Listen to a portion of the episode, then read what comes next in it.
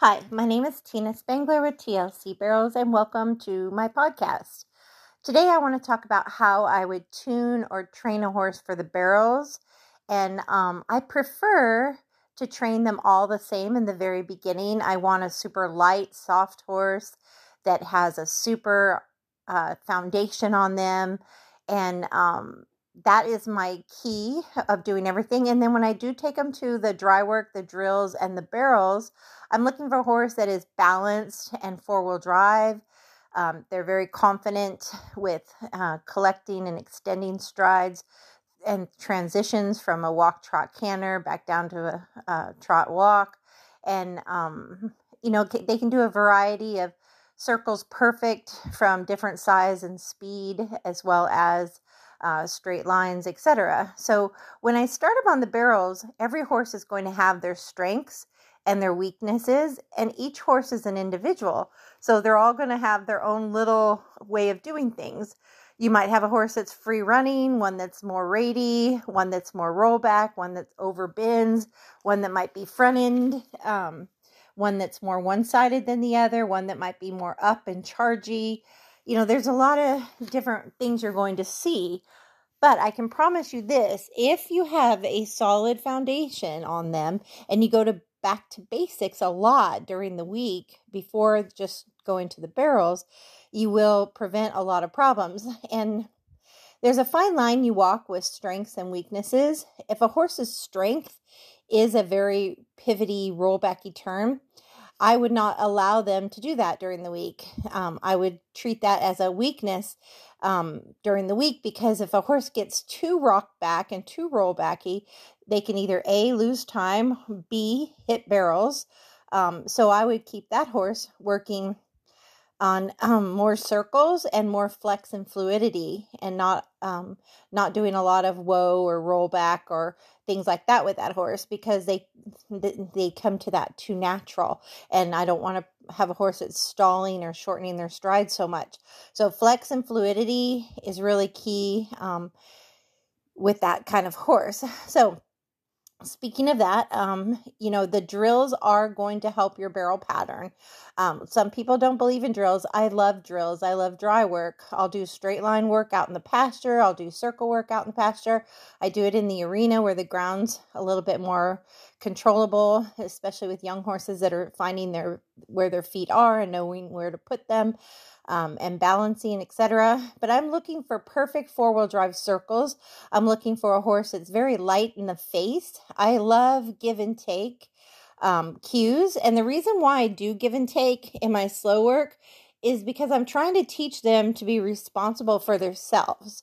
We are supposed to be a team. In the beginning, it might be eighty twenty. I'm doing most of it. Eventually, it's sixty forty. I ask, I help, but then I let them do. But eventually, it's got to be fifty fifty, where I ask and they do. And I don't do their job for them. I don't Uh, force them to do it. I ask them and let them do it. And that's the difference. We don't want to do their job for them. So if I give a go cue off a light aid, they should go. If I give a rate cue off my body, they should rate. If I give a turn cue from my body, they should turn. My hands and legs simply back up my eyes and my body. Um, I can use my voice if it's helpful. Um, those are the five rider cues that are going to be used. Sometimes all five, sometimes just one or two. Eyes, body, hands, legs, and uh, voice. So the horse, we have to have the basics super controlled. We have to be able to use their, put their face left, right, and down, their neck, if we don't want it to overbend or have a little bend. Shoulder, can we put it in? Can we put it out? Rib cage, can we put it in, put it out? Hips, can we put it in, put it out? Can we shorten and extend the strides? Um, all of those things, the control of the face, neck, shoulder, rib cage, and hip is what gives us control of the feet and connect us to the brain, all by using give and take cues. And um, that's really important. So as I start to show them the barrels, I'm going to show them proper position that I want their body in, and the proper pocket that I want, the arc that they need, the spot one, the entrance. Because if I can get to my arc and my spot one, I'm going to be much more set up correct on the backside to get to my pivot spot and get out of there with the most power and speed I can. and also be set up really nice for my second barrel. Same thing on second barrel. My spot one, my entrance should be between three to five feet, depending on the horse that I'm on, their size, style, and stride. And then I want to make sure I'm looking and riding into the hole so that I get their back feet to the barrel before they turn. I don't want them turning at their shoulder. For most horses, shouldn't turn until your leg gets to the barrel. And we will talk about that. There are horses that are a little bit more front-endy um, and et cetera. But um, what I'm looking for, again, is that I let them do their job. But it, we're kind of like a, gan- a dance team. I'm a guy dancing and they're a girl dancing. I lead, they follow, but I don't drag them around the dance floor. And that's how it should be. It should be a very fluid team. But yet, I think the horse also needs to think for themselves a little bit, because it is possible that a rider is going to make mistakes. They're going to put them in a bad spot. They're going to override with their legs or sit late with their body or get handsy or get nervous and uh, tense up. A horse has to be able to say, look, I know my job, and do their job, rather than responding to a rider error every single time. And that's why it has to be done slow and correct. That's why teaching the barrel should be spent mainly at a walk and a trot, paying special attention to perfection, because it's impossible to be perfect in a dead run. I doubt if you go through a whole year, you can look back on your hand and maybe count two two to four runs that you felt like you couldn't improve on. Almost every run you come out of, you could find something you could have done better. And that's how barrel racing is. But you can try to be perfect in your slow work so that you'll be almost, you know, do, doing, you'll be more excellent or, or doing your best, a personal best, when you do go fast. And that's why it has to be done at a walk trot, because that's going to teach a horse's mind to be relaxed. We want them relaxed in the turn. We don't want them chargy and stressed or or dreading the barrel. I've seen people tune a horse so much and so harshly that they find the barrels to be a scary, bad place. And you don't want your barrel horse dreading going to a barrel. And that's the wrong way to train a horse, in my opinion. Those horses are blown up unless... and hate their job, unless they're just a super gritty horse that gets along with that gritty trainer. But I, I think that's one in a thousand, maybe. Um, I just don't believe in training that way. I think it should be easy in, hurry out, relax, and enjoy going into the turn, and have fun and run out of the turn. And I want my barrel horses to love their job. I want them to crave turning a barrel. I want them to want to rate and turn. Um, those are things that you instill at a walk and a trot. You instill in your dry work and your drills. So if you do your dry work and your drills, your foundation training properly, the barrel pattern just comes easy for them. You know, it won't even be a hard thing for them, because they're already so automatic and so broke and so... Um, you know, prepared with the drills and the dry work that you've accomplished with them. So with that said, you do need to treat every horse as an individual. You do want proper position around the barrels and proper pockets. If I have a really ratty horse, I'm going to work big circles around the barrels. Um, if this horse really hunts a barrel and they get kind of too setty, where they're wanting to shut down three strides out of the barrel and they're wanting to get in tight on the turns, I'm going to work big circles, and I might do it, you know, at a, uh, you know, just kind of depending if they're laid back or hot, but I might do it at a post trot. I might do it at a sit jog, depending on if they're collected or not, because I don't want to teach them to swing their butt or anything like that. But I will work bigger circles around that horse and work on the fluidity aspect of it and working around the barrel instead of wanting to turn the barrel. So I want to change their mindset a little bit. If I'm on a free runner who just wants to really get by a barrel, that horse, I'm going to do more transitions. I'm going to do more collection work. I may even work spirals around that barrel and work, um, you know, a large, medium, and small A circle around each barrel with them. And if they really get heavy and ignore me, I might stop and back them up at my rate point if they're not transitioning off my body from an extended canter to a collected lope, or a post trot to a sit jog, um, or from a trot to a walk. Um, if they do ignore me, I will uh, sit, say, whoa, take my legs off, and if they don't respond, I'm going to use my hands and, and then back them up a few steps with my voice, body, and legs, and my hands being the wall. Um, so that would be what I do on that horse. If I have a horse, again, that's I mentioned earlier, like a really roll back, stiff type horse, and maybe they can stall out in, if you get them too deep. Roll back horses, timing is hard. If you set up too soon, you'll hit a barrel. If you ride too deep, you'll stall. So that can be an amazing run when it's put together just right, but it's also a harder run uh, to ride, and timing has to be perfect. So during the week on that horse, I'm going to try to ride them like they're four-wheel drive and work on flex and fluidity. Um, I don't want them setting that pivot foot so hard and roll backing so hard. The next horse is that bendy horse, um, that horse that wants to overbend their head and their neck and then let their shoulder or their hip float away from the barrel. That's not good either. So that kind of horse, I'm going to ride them two hands more. I may even work squares around the barrel where I really ride their hip to spot one, spot two, spot three, and just keep them balanced between my hands, shoulders, and hips, and literally ride a square. I may half halt, meaning a little slight pause at each quarter turn. Um, but I'll be riding a square versus a circle on that horse because they are too bendy and we want to stiffen them up a little bit. You can also try a different bit that might um, stiffen them up a little bit as well.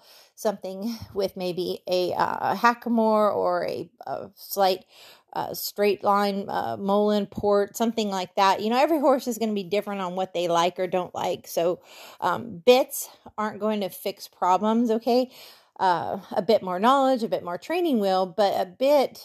whether it's a hackamore side pull or a bit, it, it's more what you're comfortable in with your hands and what they're comfortable in with their face and their mouth. So find what works for them, knowing that there are bits that offer less rate, more rate, more bend, more stiffness. Um, and it is just about finding a mouthpiece they like, a, a feel that they like um, from the purchase, the shank, you know, the, the leverage, um, the lightness of it, you know, that kind of thing. So, you know, most barrel racers, we We have forty bits in our horse trailer, and we use five because we find there are certain ones that we just get along with the best and can do most of our work out of. Okay, so the horse that drops in on the front end, that horse, I'm going to work on standing them up a lot. I'm going to work on circles where I can really pick up their shoulder and ride their hindquarters to each quarter turn. I may use a barrel in the middle and do spirals or, or single barrel or D pattern. And I'm going to really work on the collection before the barrel where I feel the weight shift to the hindquarters.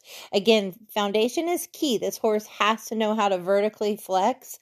Uh, not just laterally, so that I can put them on their hindquarters when I use my body and two hands.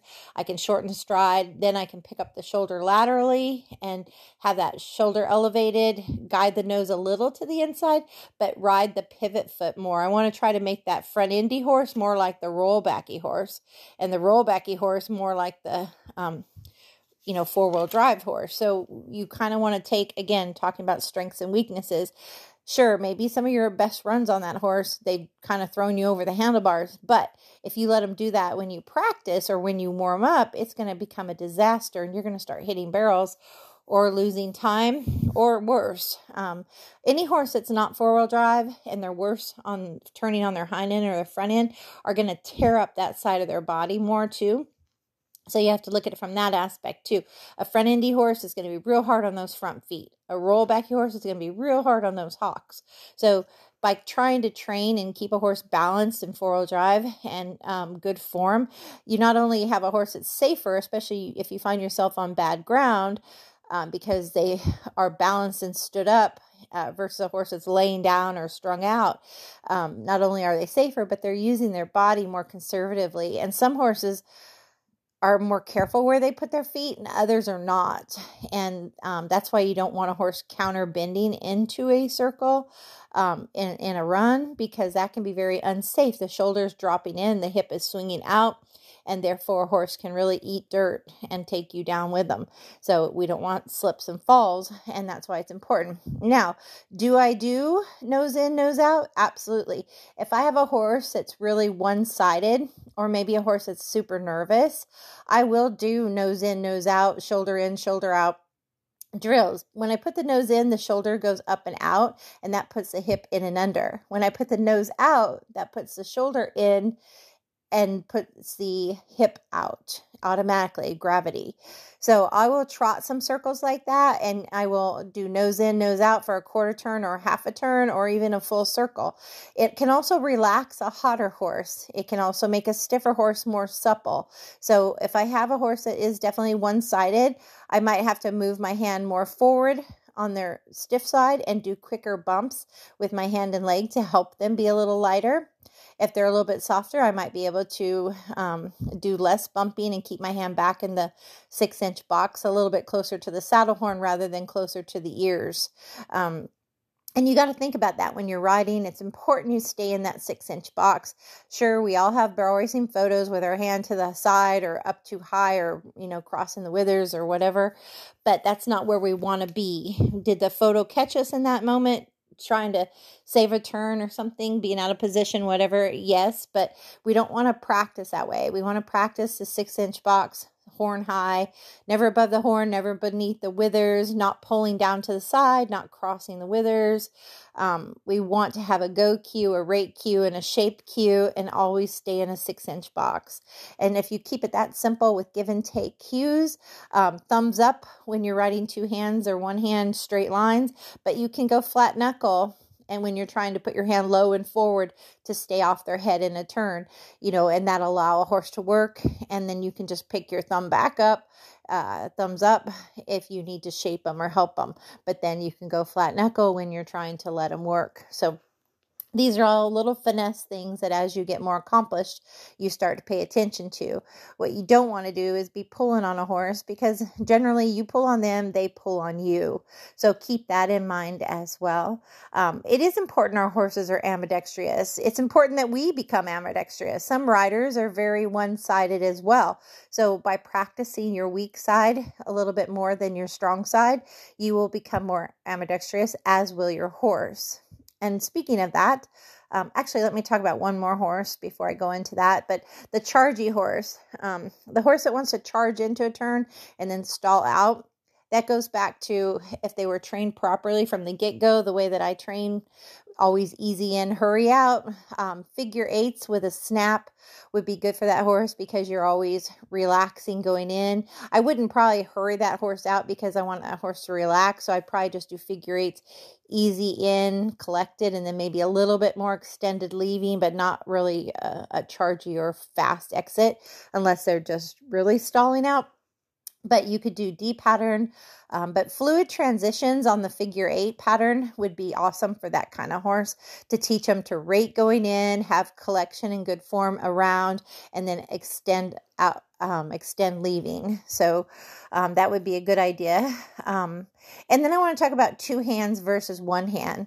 Um, Absolutely ride my young horses two-handed uh, between the barrels. Um, if I have a horse that's overbendy, I may ride them two-hand around the barrel. But I don't want to get dependent on two hands for too long. I want to be able to go to one hand around the barrels. So it is important that I practice my drills and my circles one-handed. So D pattern's a great one to ride two hands in the big D and one hand in the little D.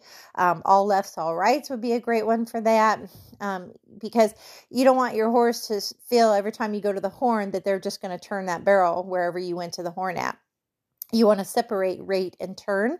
But again, helping babies uh, keep their lines straight between the barrels, or if you need to help rate them, that's always good to be that way. Um, a lot of times you can ride your open horses one-handed and stay out of their way and just let them work. Um, but if you are going to compete one-handed, you should practice drills one-handed. Um, but I would highly recommend you practice the way that you compete.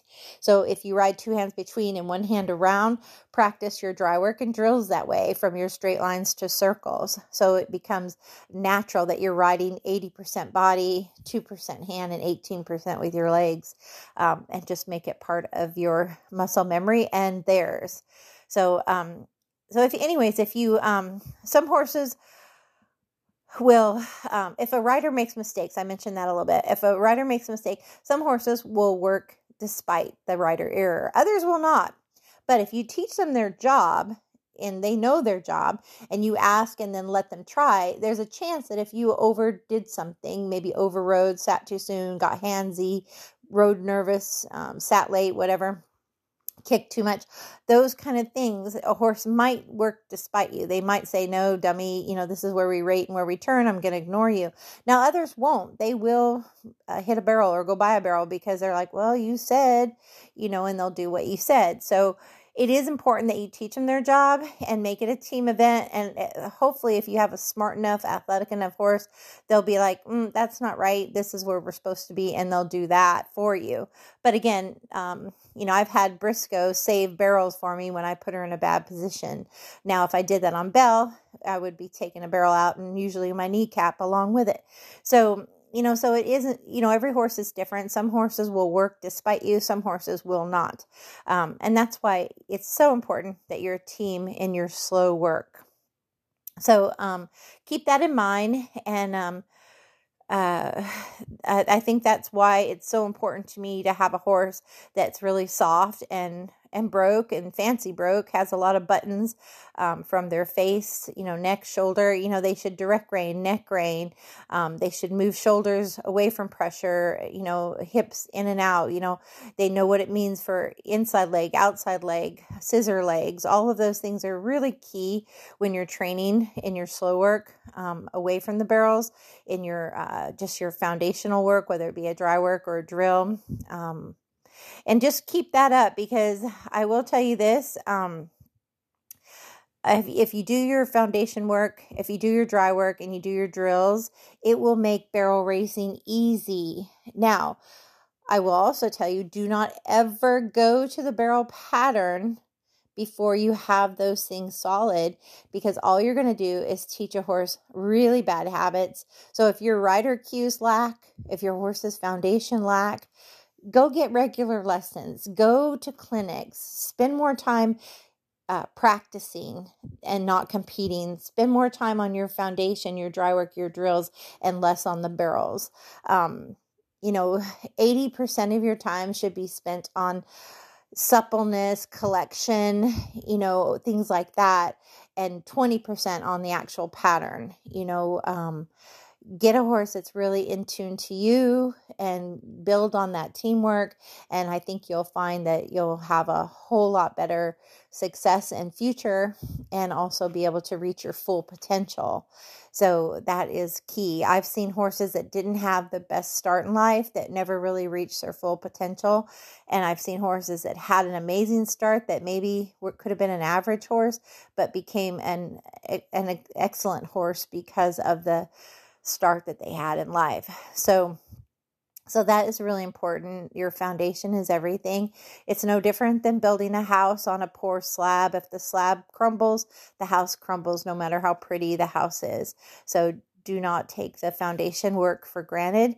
Um, you will go back to basics your entire career. My clinics are based on that, going back to basics. And a lot of riders are like, but I want more advanced, and I can give you advanced, and I can give you more um, specialty things. But you're still, no matter how advanced you are, you'll go back to basics. There's a funny saying about all the beginners want to do the advanced and all the advanced want to do the basics. That's because the advanced know how important it is. How after you compete, your horse becomes untrained, whether you're a reiner, a cutter, a jumper, um, a barrel racer, whatever you do, your horse comes a little untrained after competition. You have to go back to the basics during the week and get them refocused and retuned. And, you know, I'm not saying you shouldn't enjoy trail rides and pasture rides and just some, you know, change of scenery, get out there, but you can also do some of your tune-up out, out in the uh, woods and out in the pastures. So, So anyways, thank you for tuning in, and I hope you found this podcast helpful. And um, please check me out for clinics this year in twenty twenty-two.